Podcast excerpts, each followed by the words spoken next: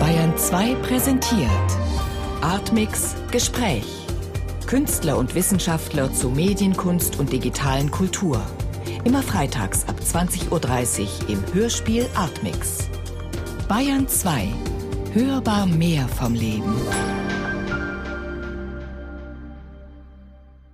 Der Autor Jörg Albrecht und der Musiker Matthias Grübel alias Phono Noir. Zusammen bilden sie Phonofix. Hallo erstmal. Hallo. Erstmal Jörg Albrecht, 1981 geboren. Er hat Komparatistik, neuere deutsche Literatur, Geschichte und Theaterwissenschaft studiert, promoviert. Gerade, stimmt glaube ich noch, oder? Über Abbrüche in Literatur und Hörkunst seit 1960. Im letzten Jahr beim Bachmann-Preis gelesen und im Göttinger Wallstein-Verlag sind schon 2 Romane von Jörg Albrecht erschienen. Drei Herzen 2006 und gerade erst Sternstaub, Goldfunk, Silberstreif. Er schreibt auch Essays, Theaterstücke, Opern, Libretti und Hörspiele. Das erste längere, Moon Television, hat gerade der BR produziert und es wird am Sonntag um 3 als Ursendung hier in Bayern 2 zu hören sein. Jörg arbeitet für Lesungen und Hörspiele zusammen oder tut sich zusammen, ist vielleicht die bessere Formulierung, mit Matthias Grübel, geboren 1982. Matthias hat Theaterwissenschaft und Anglistik studiert und als Phono Noir schon 2 Alben veröffentlicht und daneben macht er auch Theatermusik. Stimmt das alles so? Ja, durchaus. Super. Viele Informationen, danach erstmal eine einfache Frage, wie kam es denn zu eurer Zusammenarbeit? Eigentlich darüber, dass Matthias Freundin Wilma und ich uns schon lange kannten, aber auch eine ganze Weile nicht gesehen hatten und uns dann wieder trafen und sie mir dann die Musik von Matthias vorspielte und ich sofort das so schön fand und das irgendwie einbinden und mit ihm zusammenarbeiten wollte. Und das erste war eigentlich eine Theatermusik, die er für eine kleine Inszenierung von mir gemacht hat. In Bochum. Und genau, und das war bei ein Stück. Meist Laut Brigge. Genau, eine Rilke-Adaption. Und bei der Premierenparty hat Matthias dann auch ein Konzert gespielt. Und da war es zum ersten Mal so, da habe ich eben einen Text gelesen und er hat dazu Flächen irgendwie spontan eigentlich eingespielt.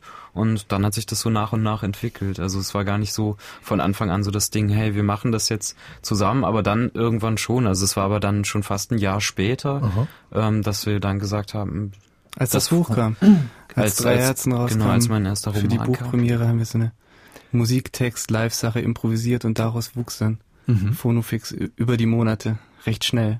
Sind denn Text und Musik für euch gleichwertig? Wie geht ihr da vor?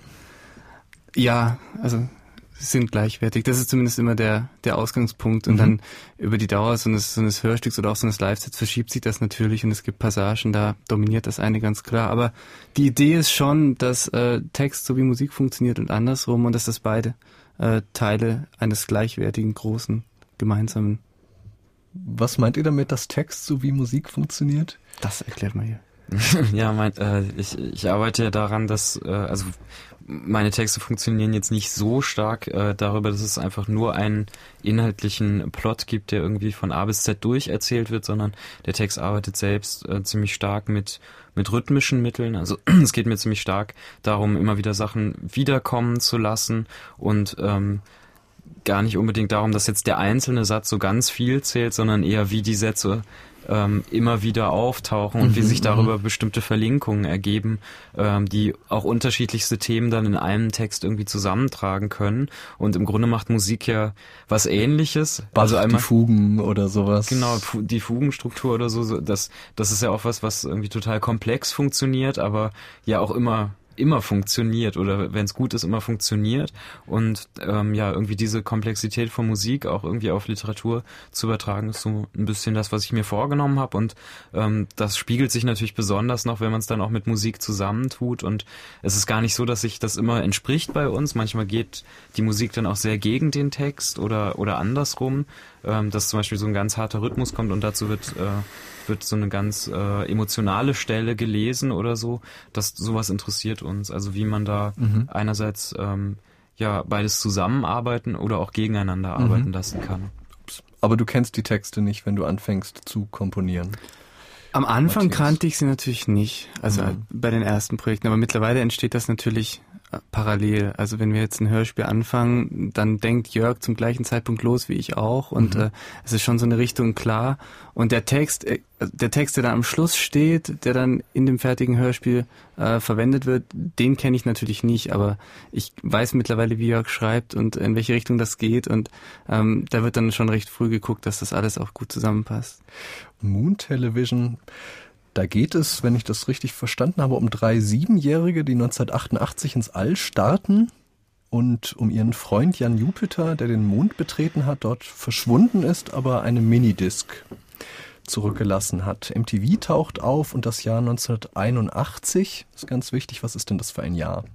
Das ist das Jahr, in dem MTV auf Sendung gegangen ist, am 1. August 81, um genau zu sein. Und ja, das Stück verbindet im Grunde die Mondlandung 69 durch die NASA und die Mondlandung, die MTV hervorgebracht hat, denn das erste, was auf MTV zu sehen war, war ja eben ein kurzer Clip, in dem die Mondrakete abhebt, der Astronaut in den Mondsand hüpft und eben die MTV-Fahne in den Staub steckt, und das ist ja der Ausgangspunkt gewesen, darüber eigentlich was zu erzählen, wie das zusammenhängen könnte. Also im Grunde sowas wie eine durch auch Politik gesteuerte Mondlandung der NASA und eine durch Musik bestimmte Jugend. Apropos Jugend, du bist ja 81 geboren. Jetzt kann ich mir vorstellen, dass man in den Medien diesen Clip von 69 immer mal wieder sieht, aber den von 81 kommt ja auch? Doch, der kam immer noch zwischendurch auch auf MTV, als ich es geguckt habe. Also noch bis weit in die 90er rein, würde ich sagen. Also ich kannte ihn auf jeden Fall und ja, es ist natürlich... Also MTV oder Musikfernsehen überhaupt ist natürlich irgendwie eine prägende Erfahrung oder ein prägender Kanal gewesen. Ich glaube auch in unser beider Leben. Und was macht ihr mit einem? Es ist auf jeden Fall jetzt erstmal auch stark natürlich mit sowas wie Erinnerungen oder so Nostalgie und so verbunden, aber ich glaube schon, dass die Wahrnehmung dessen, was, also die Mittel, die filmischen Mittel oder die Mittel, mit denen in den Clips gearbeitet wurde, dass das doch was war, was man einfach von Anfang an kannte und was für andere Leute, die vielleicht ein bisschen älter sind, dann ja einfach eine ganze Weile später erst in einen Wahrnehmungsapparat irgendwie reingekommen ist. Für uns war das aber von Anfang an da. Und ich glaube, das macht schon einen Unterschied. Auch manchmal, wenn man über bestimmte Strukturen redet, auch wenn ich mit anderen Leuten über Textstrukturen spreche oder so, die ein bisschen was älter sind, das macht schon einen Unterschied, glaube ich. Was hat denn das Hörspiel für eine Struktur, würdet ihr sagen? Moon Television. Ja. Also das baut eigentlich auf, das hört man jetzt im Stück nicht mehr, wir haben es eigentlich so, sagen wir mal, im Final Cut rausgenommen, es ist eigentlich in einzelne Szenen oder Tracks geteilt, also es geht ja, wie du schon gesagt hast, um diese Minidisc dieses Astronauten Jan Jupiter und eigentlich sind 20 Tracks auf dieser Disc und so ist auch das Hörspiel eingeteilt. Wir hatten zwischen den einzelnen Tracks, die jetzt sozusagen einen großen Fluss ergeben, hatten wir Ansagen und Jingle-Passagen, die dann immer mit Jörgs Stimme auch dann verbunden immer die Track-Ansage beinhaltet haben. Und das haben wir dann aus dramaturgischen Gründen am Schluss entfernt. Das hat das natürlich ziemlich klar gemacht, auch durch die Referenz. Was war das für ein Grund? Ja, also einfach das... ich glaube, die Zersplitterung war einfach ein bisschen zu groß. Also wir hatten einen relativ anstrengenden Jingleton, der natürlich dieser ganzen Space-Sound-Geschichte geschuldet war und der hat auf die Dauer dann doch ein bisschen zu viel Hektik und vor allem gegen Ende des Hörspiels, das laut losgeht und relativ leise endet, dann doch für ein bisschen viel Unruhe gesorgt. Das widerspricht sich ja auch, denkt man zuerst mal. Also eben MTV, so Trommelfeuer und das All, was so still dahin gleitet, irgendwie zuerst mal denkt man ja, das reibt sich eigentlich. Ja, aber es geht ja, bei den Clips geht es ja auch gar nicht immer nur darum, dass die Schnitte jetzt nur wahnsinnig schnell sind. Das ist ja eine Sache, die da ist, das stimmt schon, aber wenn man sich jetzt Dramaturgien von Musikvideos generell anguckt, das Geile daran ist doch immer, dass so unterschiedlichste Szenarien völlig abwechselnd präsentiert werden, dass so einmal ist die Band irgendwie in einem Saal und spielt live, dann wieder im Proberaum, dann ganz woanders irgendwo und das läuft alles oft parallel und die Identitäten sind ja ganz andere dann, also selbst, ich meine, ich würde sogar darauf ausweiten, selbst wenn Madonna dann einfach nur in 3 Outfits durchs Video hüpft, aber das ist ja, sind ja auch dann 3 verschiedene Figuren oder so. Und das sind auch so Strukturen, glaube ich, von denen ich gerade angefangen habe zu sprechen. Also jetzt gar nicht immer nur das schnelle Das sind ja Strukturen, die man bei euch auch findet, würde ich sagen, oder? Also ja. in deinen Texten auch speziell, dass eigentlich irgendwie alles verbunden ist. Also Pop, Medientheorie, Fake, Tontechnik, Texte, Töne. Irgendwie hängt alles miteinander zusammen und zwischendurch poppen so Namen auf, die auch alle irgendwie verbunden sind durch so einen Fluss. Also man schwebt da, gleitet da so durch. Ist das so ungefähr die Absicht? Ja, das ist so. Und jetzt in der Realisation des Hörspiels ist es natürlich nochmal mehr möglich als zum Beispiel auch in Live-Situationen, wo wir ja meistens zu zweit sind. Sprich, eigentlich lese ich und Matthias macht Musik. Im Hörspiel hat man ja einfach nochmal viele unterschiedliche Stimmen und die Stimme selbst kann ja wirklich auch wie so ein Instrument behandelt werden, das auch also natürlich aus unterschiedlichen Richtungen im Raum kommt oder auch ja sich selbst korrigiert. Also eine Figur kann sich selbst verbessern oder sowas. Das sind Sachen, die interessant sind. Und die Sprecher wiederum bilden ja nicht unbedingt feste Menschen, also keine Figuren, die jetzt psychologische Menschen sind, sondern für uns ist das manchmal, glaube ich, auch wirklich eher wie so Leute, die in einer Band sind und einfach, also ja, die einfach das wie so ein Konzert spielen und genau, einfach singen und dann auch abwechselnd und mal singt derjenige den Refrain und mal der andere. So ist es eigentlich eher. Und die Art und Weise, wie dann die Stimmen gebaut werden, gerade in Moon Television jetzt auch, hat natürlich auch viel damit zu tun, dass ich dann als Musiker oder Soundfrickler dann auch ein Interesse daran habe, dass da eben nicht einfach ein Text über einem Sound liegt, sondern dass der eben genauso funktioniert und dass dann auch an Passagen, wo vielleicht nicht so viel Musik stattfindet, dann diese Rhythmik oder diese Dynamik dann über sowas irgendwie da ist. Man muss ja so einen Rhythmus irgendwie auch aufrechterhalten. Das ist eben über 3 Minuten, eben so ein Popsong natürlich meist nicht so schwierig, aber über 50 Minuten, das ist ja schon irgendwie so eine Herausforderung. Da muss man einen Bogen finden irgendwie. Wie war denn das bei euch? Ja, vielleicht war das auch das, warum diese Track-Struktur am Anfang so wichtig war, also auch jetzt für mich einfach, als ich den Text geschrieben habe, auch als wir es gebaut haben, dann hinterher haben wir einzelne Tracks auch mehr ineinander übergehen lassen, eben weil wir gemerkt haben, sonst wird es einfach zu kleinteilig. Kannst du noch ein Beispiel sagen? Zum Beispiel.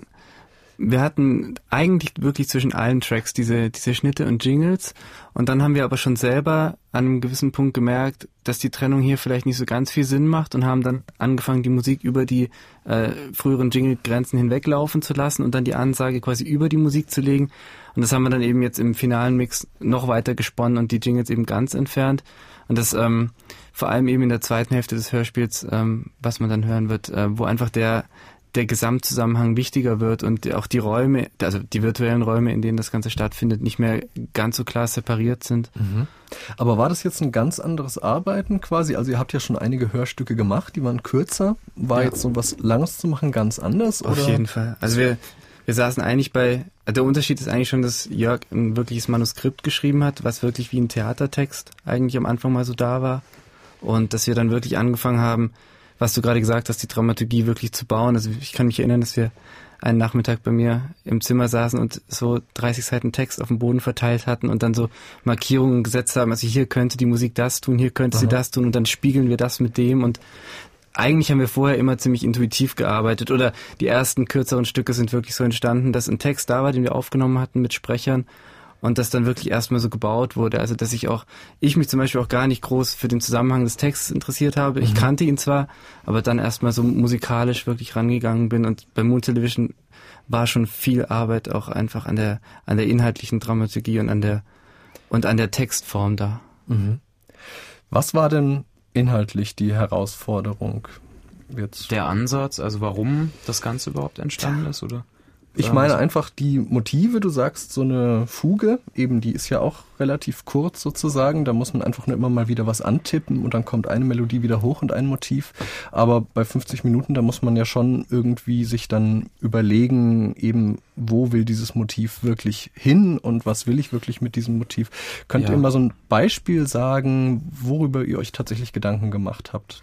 Also bei der Textentstehung war es einfach so, dass mir relativ klar war und daraus leitete sich ja bei der Realisation auch schon einiges ab, dass es eigentlich mit so einer ganz konkreten Situation und wirklich einem Science-Fiction-Szenario irgendwie startet, dass man sagt, eben diese 3 Astronauten landen auf dem Mond, und dann gibt es noch 3 Astronautinnen, die dazukommen, und die versuchen eben rauszufinden, was ist da passiert mit dieser Minidisc und diesem toten Astronauten, was sich jetzt erstmal wirklich wie so ein cheesy Krimi-Szenario anhört, und das ist es auch ein bisschen, aber im Grunde war klar, dass es sofort darum geht, dass sich das eigentlich immer weiter auflöst, dass sie versuchen, irgendwelche Spuren zu finden, dass dann immer wieder andere Sachen reinkommen, eben diese NASA-Mondlandung und auch noch ganz andere Sachen, dass es dann auch um die geologische oder topografische Struktur des Mondes geht, und das alles mischt sich. Also im Grunde ist es wie so eine Maschine, in der ständig wieder andere Dinge auftauchen. Also die Diskurse, die es so zum Mond gibt, auch in verschiedenen wissenschaftlichen Disziplinen oder theoretischen Richtungen, die werden eigentlich immer wieder neu zusammengewürfelt. Aber es sind schon Motive auch da, also inhaltliche. Also wir haben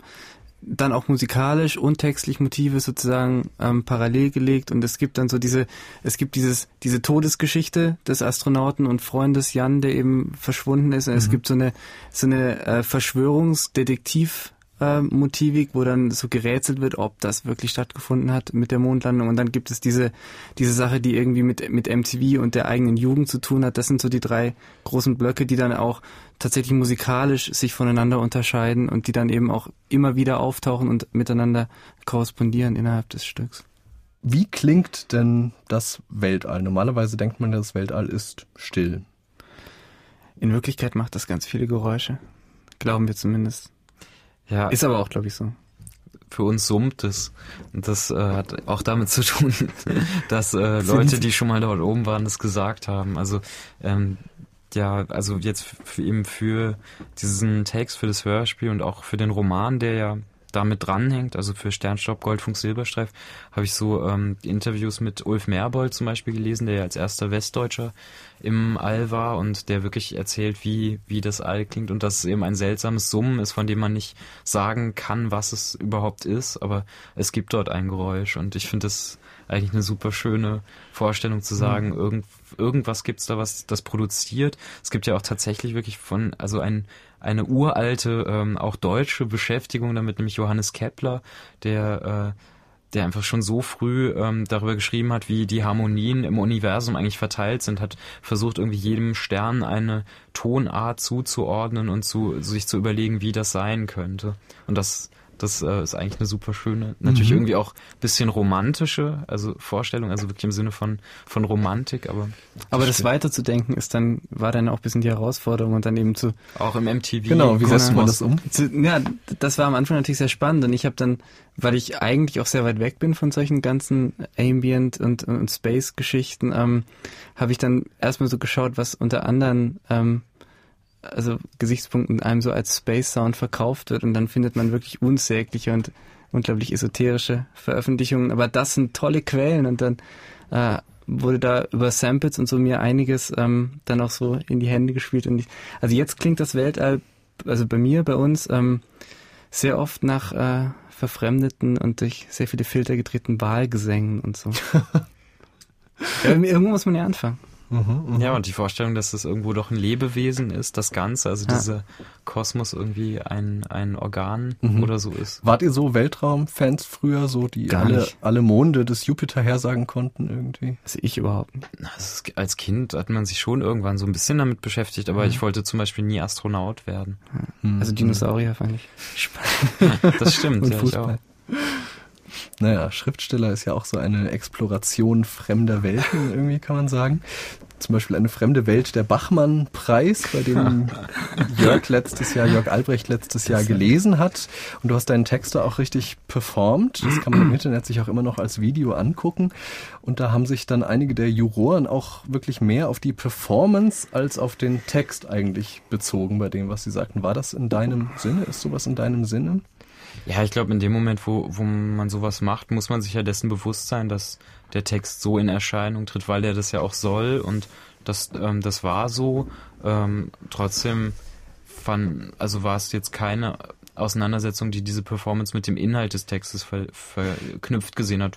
Schade, ich meine nur, wie wichtig ist für dich dieses performative Element sozusagen? Das ist das was wirklich im Vordergrund stehen soll?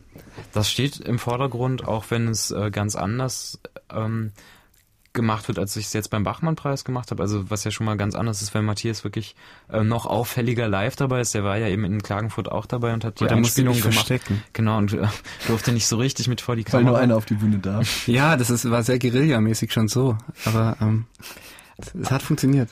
Ja, aber eigentlich liegt es, glaube ich, doch in meinem Interesse, das so zu machen. Also ich lese ja auch immer in einem bestimmten Tempo, jetzt gar nicht, weil ich irgendwie denke, du musst das jetzt so ganz schnell machen, oder das ist auch gar nicht so ein Diktum. Also es geht ja auch zwischendurch anders. Also das Tempo variiert ja auch, aber ich habe doch das Gefühl, dass man den Leuten gar nicht suggerieren darf, so du musst den Satz jetzt verstehen, dann eine bedeutungsvolle Pause macht, damit die Leute drüber nachsinnen können und dann geht's weiter, sondern es geht ja eigentlich darum, wie das Ganze zusammenhängt. Es geht auch wirklich darum, einen Text erlebbar zu machen. Also ich mag es einfach nicht, Literatur als etwas Totes zu betrachten, und so sehe ich jetzt auch die Bücher nicht. Ich versuche jetzt gerade auch in dem neuen Buch einfach die Druckgestalt. Tot?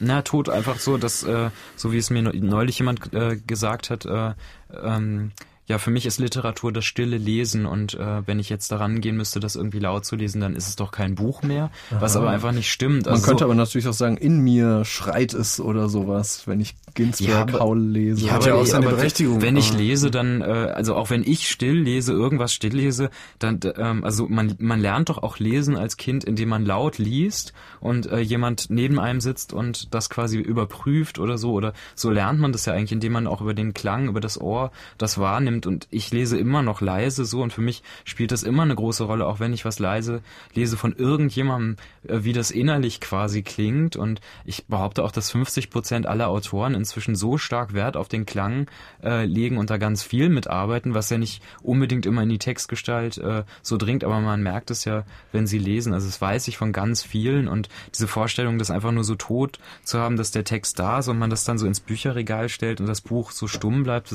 ich finde es nicht gut, und ich finde, man muss mit den Texten irgendwie was machen können. Also die müssen auch irgendwie gebrauchbar sein. Also ist dann der Inhalt sozusagen, also das, was man so gemeinhin als Plot bezeichnet, eher eine Simulation sozusagen? Geht es dir nur darum, einen Plot zu simulieren, oder?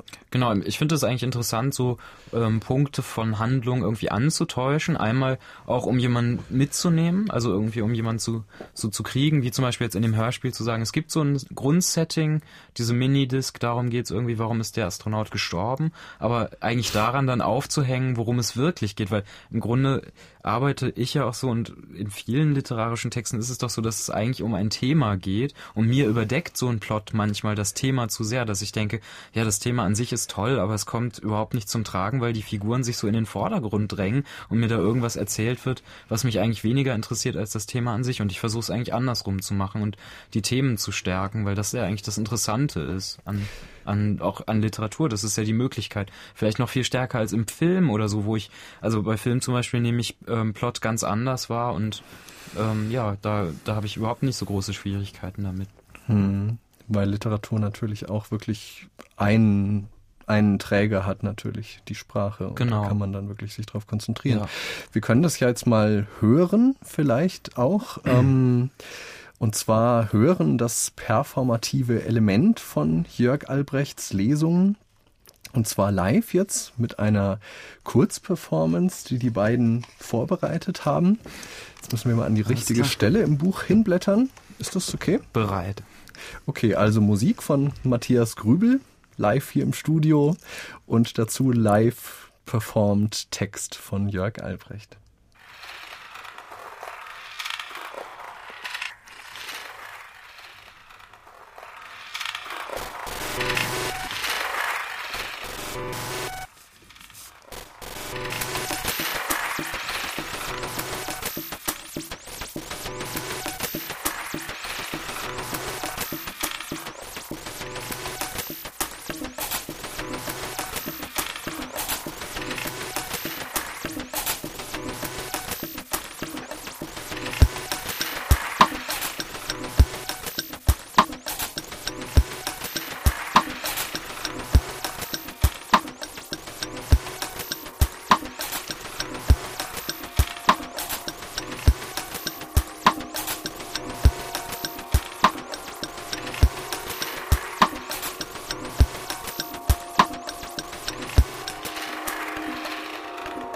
das Requiem für Kim Kukinski. Im Hintergrund, auf den projizierten Sternenhimmel projiziert, Tim und Martin singend I'll always be there, my future love, I'll always be there for you, my future love, Tränen aus den Augenwinkeln lösend, schwebend. Der tote galaktische Held wird zum Lied. Selbst im Jahr 2088 hallt dieses Lied nach, fast lautlos. Was erzählt uns Musik im Videospiel über das, was im Spiel passiert? Als Weltraumschrott vorbeitreibendes Foto, Erzählinstanz im Videospiel. Ein letztes Aufleuchten der Kronleuchter. Ein letztes Aufflackern der Individualverformer, als nun die Funkgeräte, die Sprechenden berühren, ihr Funkspruch an die Erde, Beware auf Mutantenstadel, dann die Schlusstitel für die Oper finden. Das geht an Google. Auf dem Foto, das Annie Leibovitz für den Rolling Stone in Photoshop herstellt, sind freudestrahlende Mutanten und Individualverformer zu sehen, vereint feiernd, den neuen Highscore-Inhaber feiernd, obwohl die Individualverformer gerade von ihm platt gemacht worden sind. Space Invaders als Spiel, das den Highscore einführt, noch in den 70ern. Was aber bewirkt der Highscore für einen toten Astronauten? Das ist so. Die zerstörten Raumschiffe der außerirdischen Angreifer stellen sich im Nachhinein als Bonusraumschiffe heraus. Wie viele zerstörte Raumschiffe als Bonusraumschiffe? Wie viele Bonusleben dank der Bonusraumschiffe? Extra Life. In gleißend hellen Funken wieder vors Licht geführt. Kim Kukinski, wie er im Extra Life seine Freunde Tim und Martin umarmt, wie Jan Jupiter ihn ansieht und mit dem Auge zwinkert, wie die Mutanten klatschen für ihn und sein Leben, sein Extra-Leben. Glam. Die fiepende Nachnacht in den Ohren nach dem gewaltigen Finale. Nach so einem gewaltigen Finale muss noch ein Fernsehspecial folgen. Auf den Ringen des Saturns, ein Fernsehspecial für MTV. Was aber heißt das im 21. Jahrhundert? Music Television oder Moon Television oder was? Was heißt MTV und für wen wird ein Fernsehspecial gesendet? Das Fernsehspecial zeigt den Helden Kim Kukinski, wie er in die Kamera lächelt mit einem goldenen Stimmband in der Kehle. Kim Kukinski öffnet den Mund und auf die Frage der tschechischen Mutantin, die ihn interviewt, zur Zukunft der Mutanten, der Replikanten, der Menschen, zeigt Kim auf das goldene Stimmband und summt. Das Summen? Das Summen im Universum. Auch jetzt. Keine Funkstille. Niemals Funkstille. Funk. Stille. Die Stille als Cliffhanger. Die Raumstation als Receiver. Die Erde als Receiver.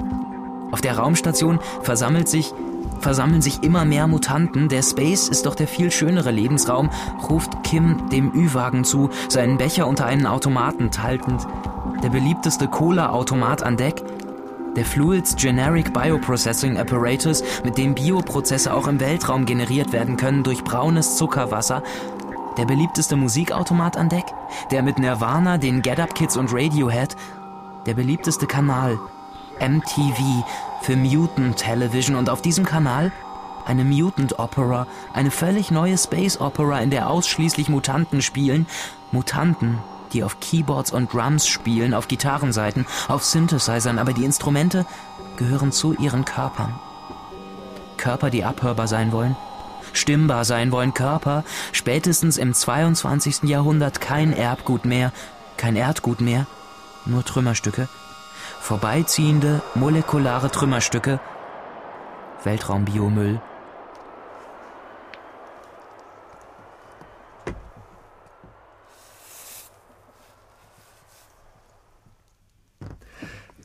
Das war eine Live-Performance von Jörg Albrecht und Matthias Grübel.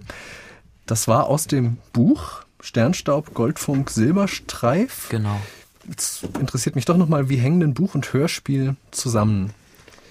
Die hängen einmal zusammen natürlich über die Figuren. Also die Hauptfiguren in dem Buch sind eben Kim, Tim und Martin, die auch in dem Hörspiel vorkommen. Und es gibt auch im Buch schon die drei Astronautinnen, die drei dann auf dem Mond treffen. Und auch Jan Jupiter kommt in dem Kapitel vor, aus dem ich jetzt gerade gelesen habe. Das heißt übrigens Mutantenmusik. Und am Ende dieses 4. Kapitels ist es eigentlich so, dass auf Moon Television umgeschaltet wird, also auf diesen Kanal. Und das im Grunde das, was das Hörspiel ist, dann im Anschluss folgt. Also es gibt auch einen wirklichen Link aus dem Buch heraus, auch auf die zugehörige Webseite. Aha. Also im Grunde moontelevision.de. Genau, moontelevision.de. Exakt. Wie ist das denn vom Schreibakt her, mal so gefragt? Ist das ein großer Unterschied, ob man jetzt ein Buch, ein Hörspiel oder auch eine Oper oder ein Theaterstück macht? Ja, das ist schon ein Unterschied, wobei der eigentlich dann immer schon so ein bisschen an der Themenwahl eigentlich auch hängt. Also gar nicht so, dass man sich das jetzt immer so bewusst macht, aber ich weiß eigentlich meistens, wenn mich ein Thema interessiert, dass das jetzt doch eher was für zum Beispiel fürs Theater ist, oder jetzt bei dem Stoff für Moon Television war ich natürlich in dieser Weltraum-Sache schon drin, aber ich wusste trotzdem genau, als mir dieser Gedanke kam, dass dieser Zusammenhang auch nochmal von Mondlandung, der tatsächlich erfolgten, und der von MTV, dass das doch eher was für ein Hörspiel. Aber von der Form her ist das quasi, wenn du sagst, also rhythmisches Schreiben, das braucht man ja in der Oper, das braucht man im Theater, das braucht man auch im Hörspiel. Ja. Aber ist das sozusagen trotzdem was Verschiedenes? Es ist schon ein bisschen was Verschiedenes, weil man jetzt zum Beispiel beim Hörspiel noch nicht mal so stark, also ich finde, darin liegt auch der Vorteil, aber beim Theater noch ein bisschen stärker, dass man doch unterschiedliche Stimmen ausdifferenziert. Also was jetzt nicht heißt, dass ich irgendwie 3 verschiedene Stimmen erfinde für irgendwelche Figuren, sondern es gibt sozusagen eine Grundsprache irgendwie, in der ich mich bewege, und daraus differenzieren sich aber bestimmte Ströme raus, die dann zu diesen Figuren werden. Was bei Moon Television am Anfang teilweise auch noch so ein bisschen so ist, aber im Grunde geht es auch darum, dass sich das immer mehr auflöst und diese Figuren eigentlich wie in so einem gemeinsamen Gedankenraum auch sind. Und das finde ich eigentlich auch für Theater und so eine spannende Grundlage. Ja, es gibt verschiedene Methoden, aber ich glaube, ich kann es gar nicht immer so greifen. Da müsste ich jetzt nochmal irgendwie so 3 Texte ganz konkret sagen oder so. Aber es geht viel nach Gefühl auch. Aber man Gefühl fürs Medium haben, genau. Gefühl fürs Medium entwickeln irgendwie. Über Wernher von Braun, eine Figur... eine historische Figur, einmal anders, eine Figur, die auch in dem Buch von Jörg Albrecht vorkommt. Und da wird man dann zunächst sehr ernst und denkt, es ist denn okay, so sorglos mit dem umzugehen, was im Dritten Reich passiert ist? Verbietet dieses Leid nicht solche Verkürzungen? Was für eine Figur ist denn für dich dieser Wernher von Braun, Jörg?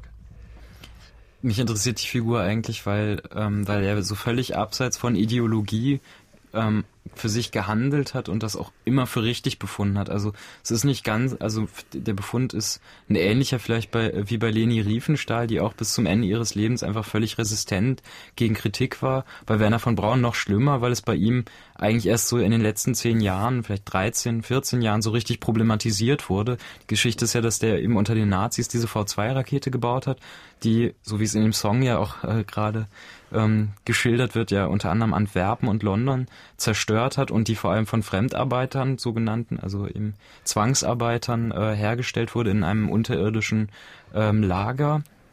Und Wernher von Braun ist dann nach dem Krieg direkt von den Amerikanern eingekauft worden oder erstmal mitgenommen worden und hat dort dann diese Sachen natürlich weiterentwickelt und hat dann unter anderem die Saturn V mitgebaut, die eben die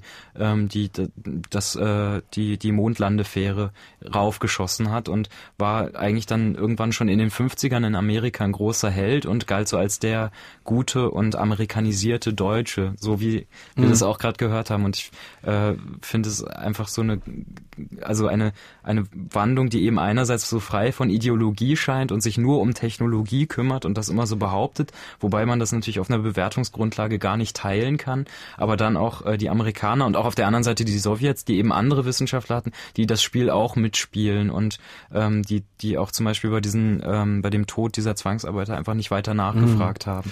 Du hast gerade gesagt, es geht ja auch so um Simulation von Plot in deinen Büchern. Jetzt kommt ja zum Beispiel dieser Wernher von Braun-Plot sehr massiv doch vor, also sehr lange in deinem Roman. Und auch sehr im Kontrast zu anfangs diesem Schweben durch den Raum, also sehr faktengesättigt auch, würde ich sagen. Da gibt's dann auch im Vergleich zu so den vielen Wortspielen an anderen Stellen, gibt's dann auch so total harte Stellen, wo synchron 2 Schädel von Häftlingen, von SS-Wachmännern eingeschlagen werden, sodass beide Schädel dasselbe Geräusch zur selben Zeit produzieren. Also auch eine akustische Wahrnehmung natürlich. Geht es denn dir da um den beschriebenen Vorgang, um die Wirkung oder um die Beobachtung dieser Wirkung oder vielleicht auch um das mediale Zitat dieser Wirkung oder um Sprache? Ich glaube, irgendwie um alles, wenn du es jetzt so fragst. Also man könnte es auch noch genauer auseinanderdröseln, aber es ist ja so, dass die Figuren, diese drei Kinderastronauten, die es ja zu der Zeit im Buch noch sind, die sind wirklich 7 Jahre alt, dass die das hören und gleichzeitig wird es wieder reflektiert. Also und sie sehen eine Dokumentation ja, oder hören eine, oder? Genau. Mhm. Sehen das und hören es gleichzeitig, dann wird darüber eben reflektiert und das führt die auch immer mehr in diese Beschäftigung noch rein, auch in den kritischen Umgang mit diesem Phänomen, für das Wernher von Braun irgendwie steht. Und das ist natürlich auch ja so eine Annäherung, wie ich sie ja auch machen muss, als jemand, der 1981 geboren ist, an solche historischen Phänomene. Also mir geht es eben auch darum zu zeigen, über welche Medien und auf welchen medialen Wegen man sich dem annähern kann. Aber nicht nur, um das jetzt einfach zu zeigen oder auch nicht, um da irgendeine Pointe eigentlich irgendwie rauszugewinnen, sondern auch um ja vielleicht so eine Empfindung freizusetzen, also sich vorzustellen, wie das passiert und also ja. Quasi dann nicht nur Sprache und Rhythmus, sondern in dem Moment geht es auch um Empfindung und ich nehme mal an, der Weg war wahrscheinlich, liege ich da richtig, dass du gesagt hast, man nimmt erstmal alles rein, was irgendwie mit Raumfahrt zusammenhängt und da kommt man natürlich automatisch auf Wernher von Braun und dann musstest du sehen, wie gehst du mit dem um. Ja, also mich interessiert ja eben im Zusammenhang des Buches noch viel mehr als Science-Fiction, denn ich bin ja gar nicht so ein Science-Fiction-Fan, sondern eher dieser Zusammenhang zwischen Science und Fiction und dann auch innerhalb des Buches zu sagen, alles, was es an Fiktion eben über den Weltraum gibt, ist gleichberechtigt mit dem, was wirklich passiert ist. Also sozusagen die Raumpatrouille Orion ist nicht weniger wert als Ulf Merbold und Sigmund Jähn, weil die Fiktion sind. Und bei Wernher von Braun ist einfach der grandiose Fall, als ich angefangen habe zu recherchieren, dass der ja an diesem ersten Science-Fiction-Film, wenn man so will, dieser Frau im Mond von Fritz Lang von 1928 schon beteiligt war, super jung war damals noch und da schon als technischer Berater mitwirkte und dann die Rakete, die in dem Film noch als Modell vorkommt und da noch gar nicht realisierbar dann später wirklich baut und auch wirklich zum Mond kommt. Und im Übrigen hat er auch selbst Geschichten über den Mond und den Mars geschrieben, die furchtbar sind. Also und das Medium-Film sozusagen nimmt die Realität vorweg eigentlich, oder beeinflusst sie. Genau, und ist einfach die gleichberechtigte Ebene dadurch irgendwie auch. Also das ist ja auch was gerade irgendwie, könnte man sagen, sexy ist, so diese Vermischung von Fakt und Fiktion, weiß nicht, bei den Wohlgesinnten von Jonathan Little oder so. Also solche... Oder auch bei Guido Knopp eben Histotainment und Faction, aber dahinter steckt bei dir eben ja auch eine Art von Poetik, nehme ich an, wo es wahrscheinlich aber auch um den Umgang, um den Umgang mit Wissen geht. Sind das nur Geschichten oder ist das wirklich Wissen? Also was ist Erinnerung? Ja, um die Fragen geht es, also auch, mir geht es eben darum, jetzt nicht einfach diese Vermischung von Fact and Fiction so hinzunehmen und das, oder auch das einfach nur so zu machen, so wie es eben zum Beispiel bei Knopp passiert, sondern auch aufzuzeigen, was damit zu tun, also was für Zusammenhänge sich da abbilden, auch, dass wir ja heutzutage sowas schon so aufbereitet bekommen wollen, offensichtlich natürlich dadurch, dass man sich daran gewöhnt hat, aber was für Gefahren da auch hinterstecken, weil eine Guido-Knopp-Sendung das nicht unbedingt kenntlich macht und nicht immer ausreichend gegeneinander abhebt, was ja in dem Buch teilweise auch verschwimmt, aber durch eine extreme Künstlichkeit, die ja in der Sprache zum Beispiel da ist, dann irgendwie doch auch passiert und es doch auch immer wieder ausgestellt wird. Es geht ja auch ziemlich stark darum, wie erzählt man überhaupt eine Geschichte, was wird davon ausgelassen, also was kann ich überhaupt mit reinnehmen, was muss ich rauslassen, was will ich rauslassen, aber ich finde es eben dann interessanter, diese Entscheidungen und auch bestimmte Brüche offen zu legen und damit zu zeigen, hier, das passiert, das ist ein Prozess, dieser Text ist auch ein Prozess, der irgendwie so funktionieren kann oder so. Und das sind ja gerade die Brüche, die Medien eigentlich immer vermeiden und eher zugleistern. Und diese Glättung interessiert mich eben nicht so und die interessiert uns zum Beispiel auch beim Hörspiel nicht. Also was jetzt nicht heißt, dass zum Beispiel in der musikalischen Struktur irgendwie kein Fließen zustande kommt oder so, aber es gibt auch immer wieder Dinge, die abbrechen und Dinge, verschiedene Schichten einfach aufzuzeigen. Das ist doch wichtig und nicht alles in eine Ebene zu bügeln und zu sagen, das ist jetzt... Wenn die Medienbiografie die eigene und aber auch die Mediengeschichte, siehe Frau im Mond, die Realität vorwegnimmt, so wichtig ist, wie lebt man denn mit Medien oder mit dem Buch gefragt, was sind die Möglichkeiten im 21. Jahrhundert weiterzuleben? Ja, ich glaube, darum geht's, das rauszufinden. Also sowohl in jetzt irgendwie in der Auseinandersetzung mit solchen Themen und darüber zu schreiben oder wenn wir zusammenarbeiten dazu, irgendwie eine gemeinsame akustische Form zu finden und ja, sich einfach immer wieder bestimmter Sachen, bestimmter Themen bewusst zu werden. Und ich glaube, dass diese mediale Ebene, wenn man die quasi reflektiert und immer wieder mitreflektiert in Bezug auf verschiedene Themen, dass sie einen mit am weitesten bringt, weil eben alles so stark medial bedingt ist. Also muss die Literatur in gewisser Weise das, was medial in der Luft liegt, sich nochmal aneignen, um es irgendwie zu was reflektieren, exorzieren? Ja, um einfach irgendwie auf der Höhe dessen zu bleiben, was unsere Wahrnehmung im Moment eigentlich leisten kann und nicht zurückzugehen und zu sagen, ja, ein Buch ist aber ein Buch und das ist so, wie ich das eben im 20. Jahrhundert sogar auch noch lesen könnte oder im 19. Mhm. Aber auch jetzt hat sich ja schon so viel getan in diesen letzten 10 Jahren. Durch das Aufkommen des Internets hat sich eine unglaubliche Veränderung von Wahrnehmungsstruktur ergeben, und da einfach dran zu bleiben und ja, auf Höhe der Geräte zu bleiben und die das, was die Geräte können und die Kommunikationsstrukturen, die uns ermöglichen, auch auszunutzen und ja, mit denen Erfahrung zu teilen und sich davon nicht zu verschließen und zu sagen, hier, das ist das Buch, das soll still gelesen werden und kann jetzt in den Schrank wandern. Was ist denn Rauschen für dich? Also was, man sagt ja oft, das Rauschen kann sowohl wie die weiße Farbe, kann auch so alle Töne gleichzeitig sein oder kann auch kein Ton sein. Was für einen Status hat Rauschen für dich? Also ich finde es einerseits ästhetisch unglaublich interessant. Man kann irre viel damit machen. Also es ist so ein Grundbaustein für mich, wenn ich Musik mache, ist Rauschen ein riesiger Grundbaustein, den ich auch bewusst ganz viel einsetze. Und ich glaube, das hat so einen Nullpunkt irgendwie markiert, dass man tatsächlich von da aus viel entwickeln kann und das eigentlich ziemlich schwierig ist, so aus der Stille heraus irgendwas zu schaffen. Also ich habe gerne so ein, also auch in dem, was ich mache, was dann oft so fast schon fehlerhaft vielleicht anmutet, ich habe gerne so einen Grundpegel an Noise da, der Störungen. Ja, der irgendwie mit viel Kompression oder viel Hall dann irgendwie so ein Eigenleben entwickelt und dann zu Frequenzen sich einschleichen, die eigentlich gar nicht da waren und die dann in der Überlagerung was Neues ergeben. Da bin ich gerade viel mit beschäftigt mit solchen Dingen.